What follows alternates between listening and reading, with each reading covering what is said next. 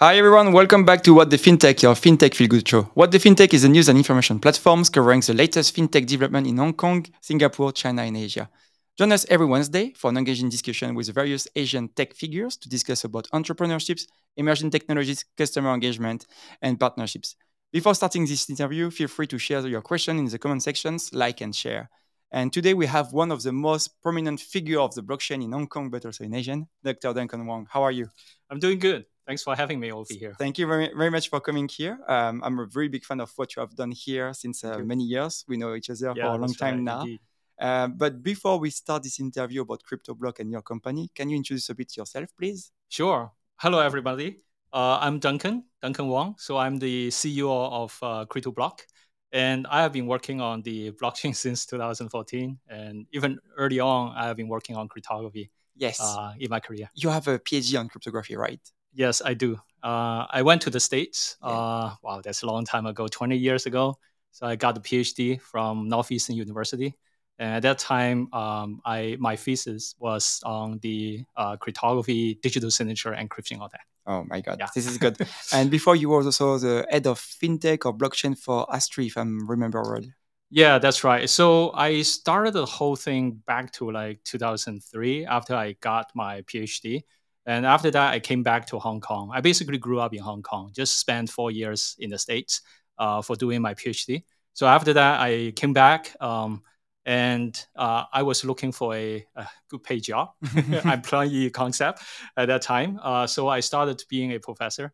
So I spent about 13 years uh, at City University of Hong Kong doing research, teaching, and um, basically the research at that time was all on cryptography uh, mainly about quantum safe uh, cryptography, post quantum cryptography as well. Um, after that, back to 2014, uh, I took a leave uh, from the professorship. Uh, so that's actually pretty uh, fortunate for me to be able to have this kind of opportunity to take a leave and join Astri and spend three years there. Wow, good. Yeah. And uh, what did you do with Astri there? Because yeah, I know what you have done, but maybe some people listening here don't know about what sure. was the first blockchain project you have developed with uh, Astri and the uh, HKMA? Sure. So uh, first of all, Astri is a official name is called Government Subvention uh, Organization. Basically, it's a government fund organization, and the mission of Astri is to bridge the uh, academia and the industry so basically, Astri's purpose, uh, the main purpose of setting up this Astri is to establish or to develop uh, R&D products mm-hmm. um, so that those products will be able to benefit the industry. So that actually attracted me a lot uh, back to 2014, eight years ago. I joined there and would like to do something related to A, B, C, D, very greedy, right? So um, the uh, on the analytic part, the data analytic part, uh, B is the blockchain, and then C is the cybersecurity, and uh, D is basically the, the data analytic. Or actually, the first A is actually uh, artificial intelligence. So at that time, I was mainly focusing on blockchain as well as cybersecurity. So uh, what I did over there on the blockchain side uh, was that we uh, worked together with the Hong Kong Monetary Authority to uh, write the first white paper with Hong Kong MA. So that white paper was about distributed ledger technology, mm-hmm. but it's not just a, a, a, white paper, but we actually did some prototypes like trade finance, uh, like property valuation system. And we try to explore how to use blockchain to, ex- to, to set up uh, some of the very useful value added uh, systems. So that's how I actually got into building uh, blockchain systems uh, and also thinking about how to build production grade blockchain systems. I remember it was pretty big here, and especially in Asia. Uh, the white paper, the demo day at the at the FinTech Week at the time as well. Yeah, yeah, I got the opportunity to go to the stage and talk about what we uh, we did at that time, like uh, in the FinTech Week. What was a turning point from yeah. you to um, to stop to work with Astri and start CryptoBLK at that time? Yeah, so uh, first of all, this is really a, a, a, a big decision for me. So uh, in fact, a little bit of uh, secret from myself. I actually was planning to go back to the university and continue my research, continue my teaching uh, after spending like uh, maybe one to two years at Astri. But uh, I changed my mind because, um, first of all, I was engineering trained. Uh, my bachelor degree was on electrical and electronic engineering. Mm-hmm. So I've always been looking into how to build systems uh, which are tangible, uh, which can really benefit the society. So after spending almost three years at Astri, we've been building a lot of great prototypes. I've been actually looking into the market and find out actually there is a huge gap. Um, the, the gap is between prototypes and production. So this is basically like engineering mindset, how to really bring those prototypes into production. And this actually is the original reason and the main reason why I would like to set up a company uh, in Hong Kong, got a lot of supporters from the investors and also my friends uh, to set up this company called CryptoBLK. And uh, the, the main goal is to really bring those prototypes, like trade finance prototypes, uh, to production. And hopefully, we will have some real customers like the banks and corporates. They will be able to make use of these systems in order to make their life easier. Can you tell me tell us more about CryptoBLK, the beginning, and your first products that you have developed for them? Yeah, definitely. We have tried actually really a lot of things. Um, time flies, five years already uh, since the beginning, like back to 2017, we started up this company. Um, I think one of the, the projects I would like to share over here uh, is still the trade finance. Mm-hmm. So uh, the project right now is called Contour Network, C O N T O U R, Contour Network. So it's a letter of credit trade finance system. Um, down the road, it's not just limited to letter of credit, I believe.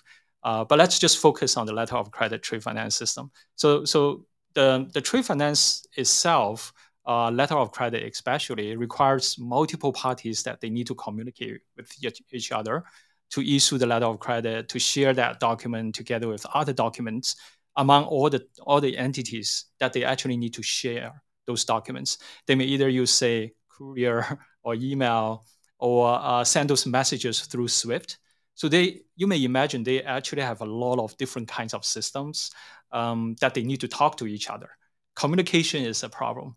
Just like we, we, we speak different languages, and we need to come up with some kinds of standard or maybe some de facto protocol for us to communicate with each other.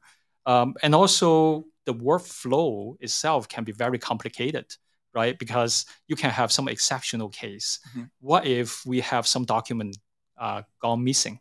And are we going to make a call or send an email uh, to the other party and ask for that document? Every single step takes time, right? So um, by using blockchain, the whole purpose is to connect all the parties together. Like letter of credit trade finance, we need at least four parties to get involved if it is not five or six. Two banks representing two corporates and also we have the shipping company to send the bill of lading. We also have maybe a confirming bank to mm-hmm. involved. Um, if we really have, uh, uh, so by nature it's cross-border, right? So we have all these parties, they need to contribute with their own document. They need to verify, review, and endorse all those documents. So by using blockchain, the whole purpose is that let's come up with a same language.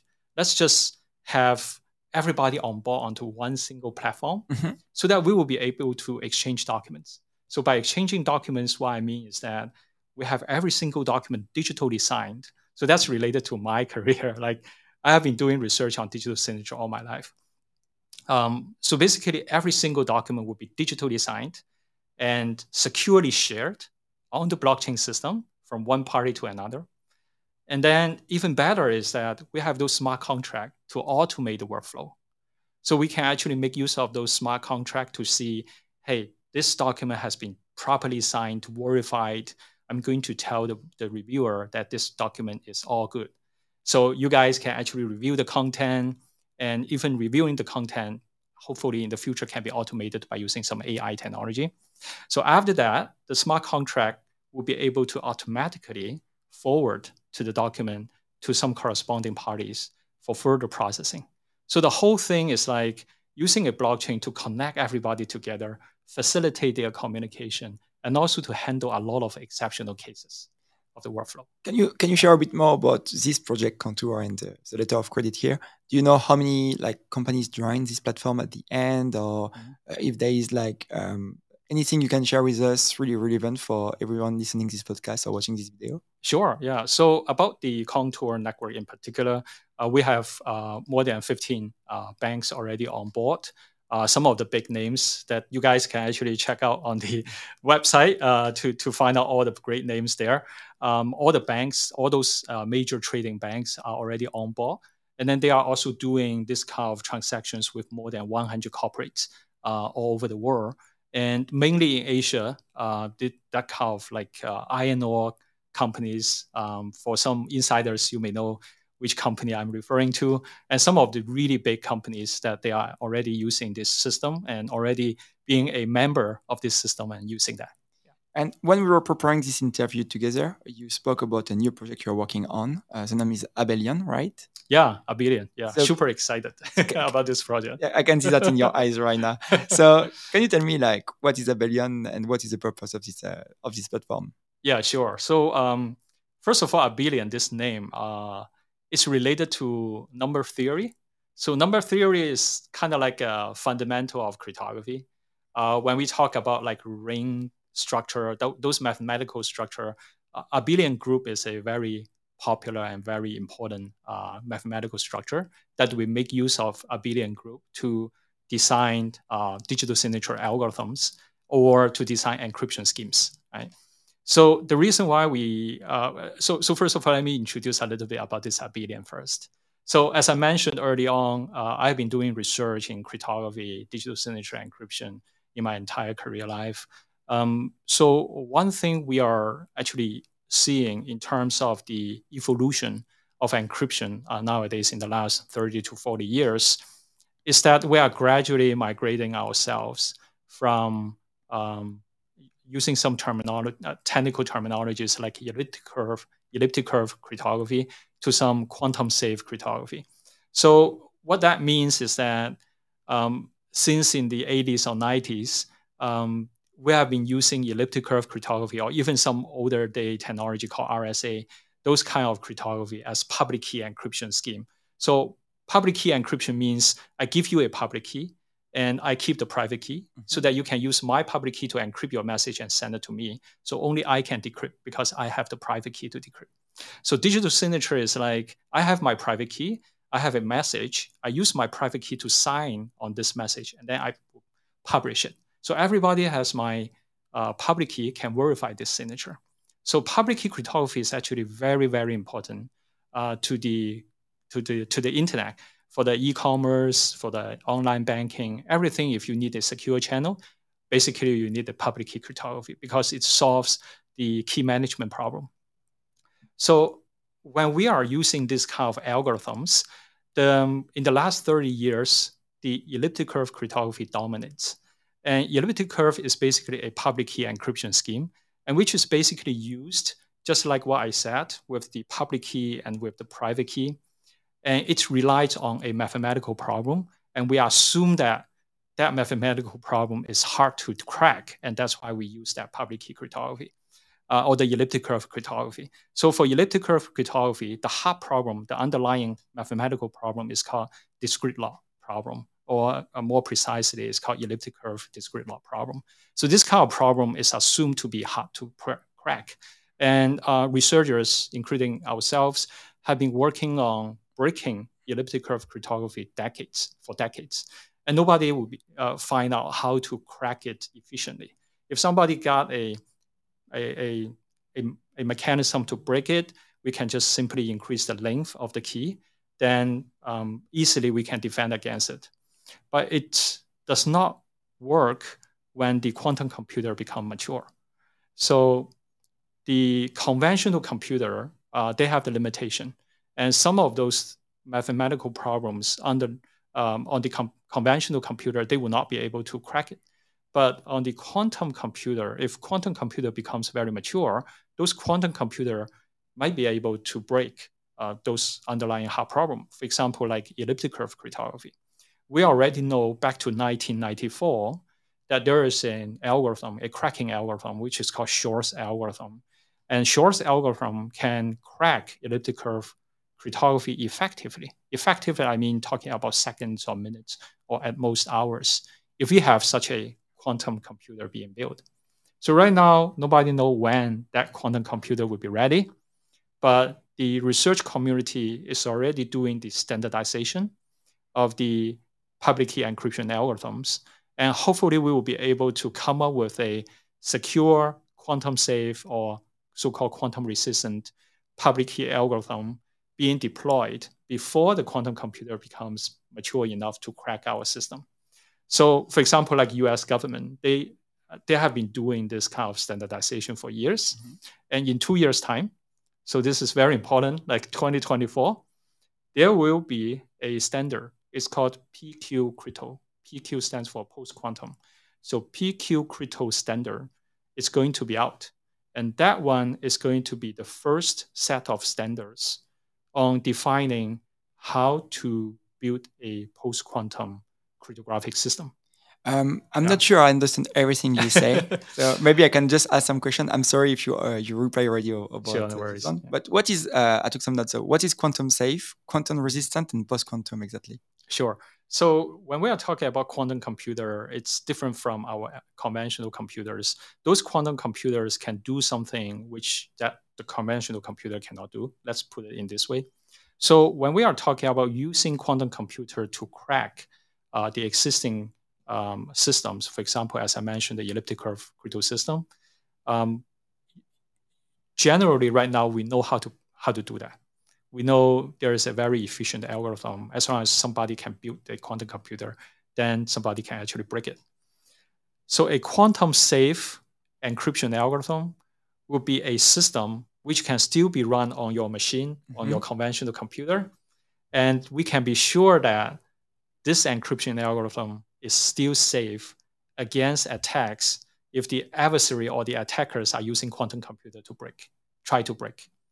So it's like you have some attackers and you are the good guy, you want to encrypt something, and then you know that the attackers, they actually have some quantum computers and they want to break into your communication channel and try to steal your information. So you know that they already have this kind of quantum computer. And now your question, your challenge is that how to how to design your encryption scheme so that you would be safe from being cracked by those quantum mm-hmm. computers.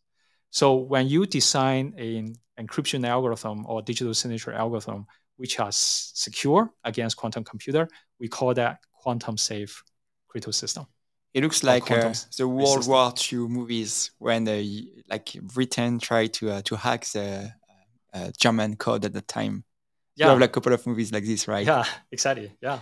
And you also speak about uh, privacy cryptocurrency, uh, yeah. privacy enhancing cryptocurrency just before, right? Yeah. So can you just explain what is it exactly? Sure. So so the whole idea um, that about the Abelian project is to build a blockchain system. We call it a layer one blockchain system, just like Bitcoin, just like Ethereum. But this blockchain system is using quantum safe cryptographic algorithms. So basically, this layer one system is different from Bitcoin or Ethereum. We don't need to worry about quantum computers. Mm-hmm. When the quantum computers become so mature that they can break Bitcoin, they can crack Ethereum, but they cannot break Abelian blockchain. So that's the first objective that we want to build.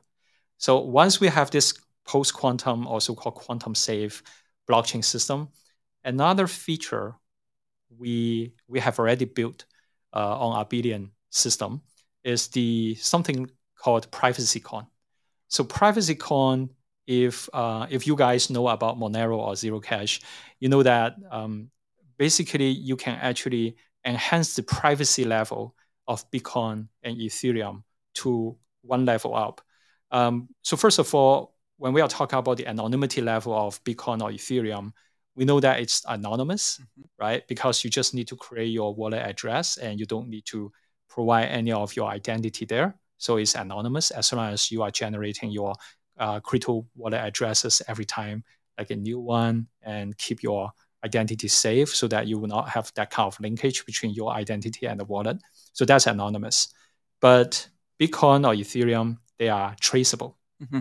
So traceable, you know, by using those blockchain explorer, you will be able to know the transactions and the entire history yes. all the way from the genesis block. So it's traceable, it's anonymous. And privacy coin is about anonymous and untraceable. So that's the main difference. So again, it's anonymous, so there's no linkage. But at the same time, for every single transaction and the, the other transactions, there's no correlation. You cannot link one transaction with another transaction.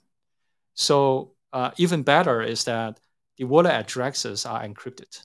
So when you are using Abelian to send your fund, um, eavesdroppers or the public, when they look into the, the chain, the mm-hmm. entire mm-hmm. chain, they will only know that there is a transaction happen. They don't know what is the sender's wallet address, what is the receiver's wallet address.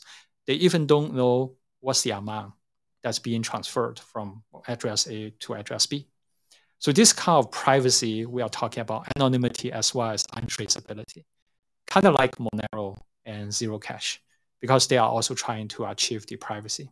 While at the same time, in order to build quantum safe and also the privacy coin on this layer one blockchain. That's the main so-called contribution uh, from this project. I may have a stupid question, but do I need privacy enhancing cryptocurrency or not at all? Yeah, that's a very good question. So your question is actually related to use cases. Uh, why do we want this? So um, let me just give some of the examples we have been thinking. Um, I've been doing research on cryptography all my life. Uh, we, I've always been a great supporter of uh, having this kind of freedom to have this kind of privacy protection to myself. Okay. Um, so, for example, if uh, you are the high net worth, you are the high net worth uh, individual, and um, you have a, a, few thousand BTC in your wallet, everybody can just scan the Bitcoin blockchain, the entire ledger, and then find out all those wallet addresses, which has more than say 2,000 BTCs there. Okay. So it's actually very easy to find that, right? There's no privacy. Despite it's anonymous, despite it's uh, it's anonymous but traceable, some of the great companies they are doing those data analytic, they, they might be able to find out who's actually behind those wallets. So one thing I've always been thinking since the beginning of this Bitcoin back to 2009, I was actually thinking about how to make that private so that I have, say, 10,000 BTCs, but I can still keep that safe in one single wallet. I don't need to like create 1,000 wallets so that each wallet is not going to keep that many of Bitcoins. So I've always been thinking about that. And in fact, like back to 2004, uh, I was doing research before the Bitcoin uh, mm-hmm. was born. And um, I was doing linkable ring signature, that kind of um, cryptographic algorithm. And later on, actually, Monero uh, used uh, um, our research result to build the Monero. So Monero was uh, started with the linkable ring signature algorithm. Interesting. In order to make it uh, private. So one use case I just mentioned for high net worth or just for our individuals, uh, we want privacy. We don't want other people to know how, how many uh, ABLs, that's the, the name of the uh, Abelian coin, uh, ABELs, uh, how many ABLs I'm holding. So privacy will be there. Another um, very important aspect about privacy um, is really about like when you do the transaction, um, for every single transaction, as from the hacker's perspective, they will always try to find a better return, right? From the hack, hacker's perspective, they will be able to know which wallet has more Bitcoins or Ethereum. They don't care who's behind that. They will try to hack that. Mm-hmm. They will not hack some uh, wallet which has 0.0001 BTC. They would like to hack someone, some wallet which has say 10,000 BTCs. So having that kind of information easily available online, that's not a good idea. Mm-hmm. So for Abelian, another use case is really to make it even more secure.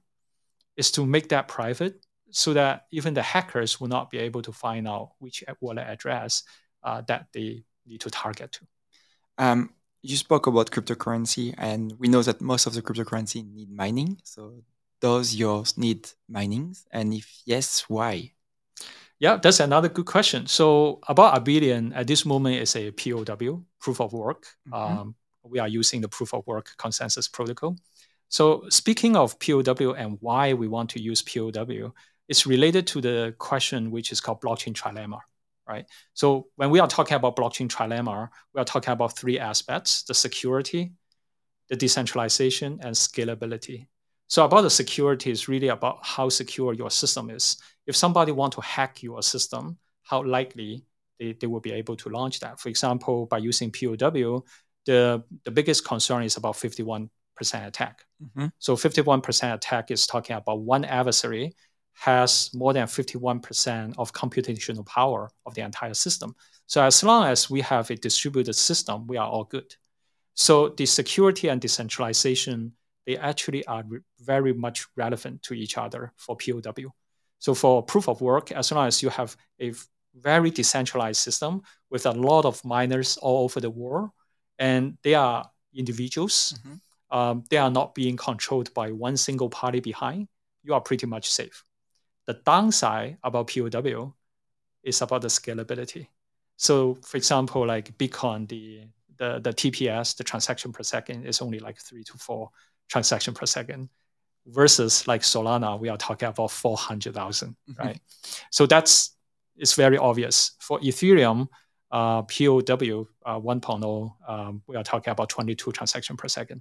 So when we merge to 2.0, we might be able to reach 1,000 transaction per second or even more. So that's why right now, Abelian, I'm just saying right, right now, Abelian is POW. Mm-hmm. So because we want to focus on decentralization as well as security. The TPS is something that we are going to build next. So first of all, this is POW, but in the near future, we plan to upgrade to POS when the system become more mature. POS is proof of stake. Proof right? of stake. That's right. So when the system is more mature and more more mature means more dis- uh, decentralized, more distributed, and we have more people using Abelian and having this Abelian wallet, then at that moment, hopefully in 24 months from now, we would like to consider upgrading the whole thing to POS so that it's more environmentally friendly and also it can solve the, the scalability problem too. Interesting. Um, so you speak about people joining uh, Abelian, right? Um, my question would be like, um, if I look at myself, should I um, uh, I go for mining some uh, of your cryptocurrencies there, and why I should do it? All right. So join our Discord. so um, yeah. So right now, uh, what we are doing is that we are controlling this, the code because we really to make sure it's absolutely safe before we really open source the whole thing. Um, later on, we are going to open source it. Everything will be open source within 12 months' time.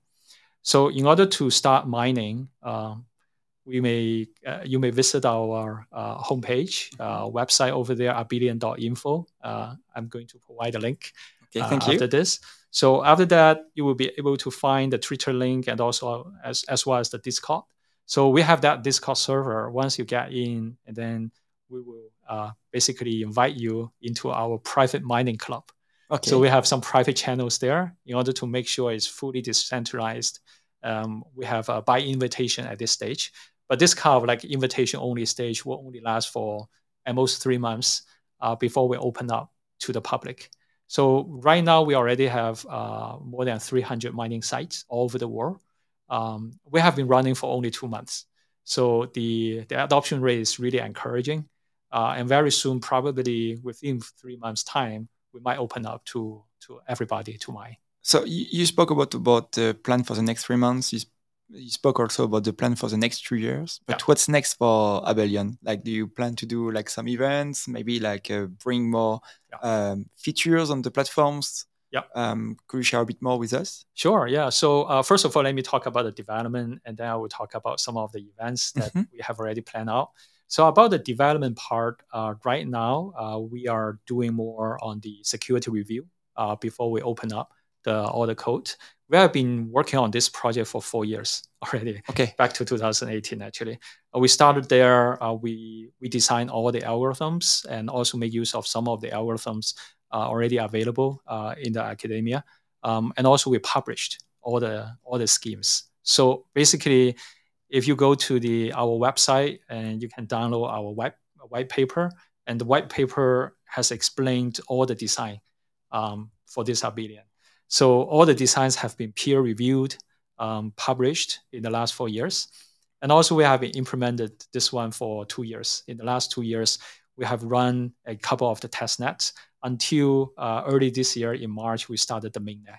So the, the uh, coming up, uh, the, the next development uh, milestone for us is to really bring that um, into a highly secure, um, highly fully reviewed um, state so that we will be able to open up all the codes uh, for the community. Because down the road, we would like it to be uh, a open community driven project. So about the event part in uh, August, we are going to have our first hackathon. Okay. Uh, in Hong Kong. Nice. So this one is uh, we are a supporting organization of the IEEE IEEE um, local Hong Kong blockchain group uh, event, which is a hackathon. And in that hackathon, what we are going to provide is the the entire list of the APIs of the Abelian so that university students they can check out all the APIs and then they can build their own say favorite wallets or block explorer uh, mining pool or whatever they want by using those APIs. So we are trying to do that step by step.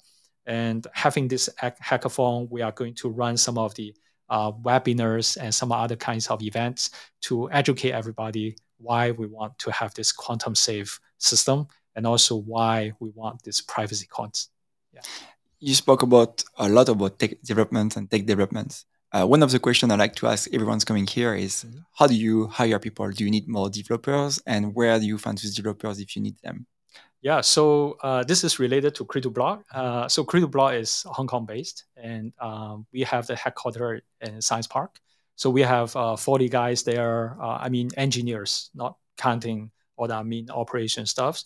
And we also have team in Taiwan. We have uh, some other teams in mainland China as well as in Philippines as well as Vietnam. So basically, for Abelian, uh, we hire people all over the world, and uh, it's very important for us to to do that in, in this way rather than limit ourselves in Hong Kong, mm-hmm. um, due to the obvious reason like we don't have enough uh, engineering resources over here, and also this is originally a global project. So this project was actually funded by myself and also some of my friends over the world, some of them in the States, some of them in Australia, in Singapore. So it's global by nature. So hiring people is also the same thing. We just uh, need to uh, introduce our project um, in a correct way so that we will be able to empower our developers all over the world uh, to work on these kind of projects. Um, if we come back to your company, CryptoBLK, um, how do you um, do you spend like every week sometimes to try to recruit some people? Is it you doing it? Your team's doing it? Do you have like a head of HR doing it? Yeah, so I do have our whole team. Uh, we have our COO. Uh, he's taking good care of the operation over there, including the hiring. Mm-hmm. While at the same time, I personally reach out to talented developers, engineers all the time. So uh, every week I have calls uh, with those developers over the world, uh, trying to attract them and or try to explain and also to evaluate their capability and their core competence. So I'm doing that every every single week. And and how big is your team right now? So we have 40 engineers in Hong Kong. Uh, we have 60 people altogether uh, in the world right now. Nice, correct. Very good, very good. Um, you're also working sometimes with the government and, and large corporate, right? Yeah. Do you face any challenge working with them when you bring innovation and new product to them, and especially when it's a blockchain platforms? So I think one of the major challenges would be education, would be really on the education part. Um, working with the government and also some of these big corporates, the most important thing um, is to be able to manage the expectation. I think this is very important. So especially when we are working on these innovative ideas, and sometimes the technology may not be that mature. To be honest, working with the government, um, it's not a good idea to introduce all the all those kind of like advanced R and D stage of products to them. But actually, it's actually uh, it's our responsibility to provide this kind of like educational thing to them, telling them which one is mature enough and which one it might be a little bit risky, but it's very effective. So we have to deliver all these messages in a very clear way, uh, and also rather than just keep selling this kind of like highly advanced, highly innovative products, it will not work.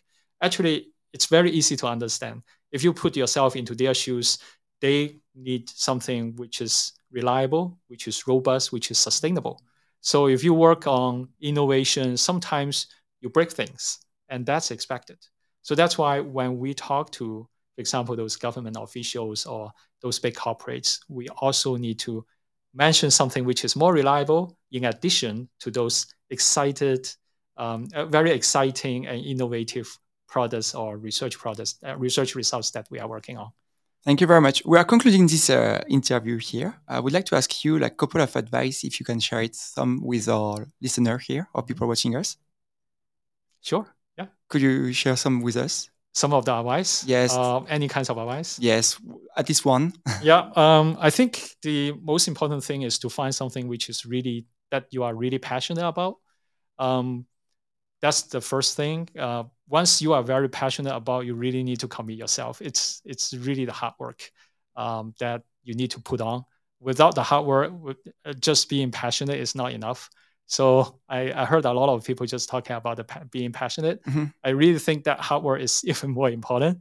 Uh, no matter how passionate you are, first of all, you have the passion so that you are willing to to really work hard 24 7 on that project. But at the same time, I think the hard work is really the important thing. In order to have that kind of hard work, you need to have the discipline and so on. And where people can learn more about you? Um, actually, interestingly, my son keeps saying that you can just Google Duncan Wong. I'm not sure.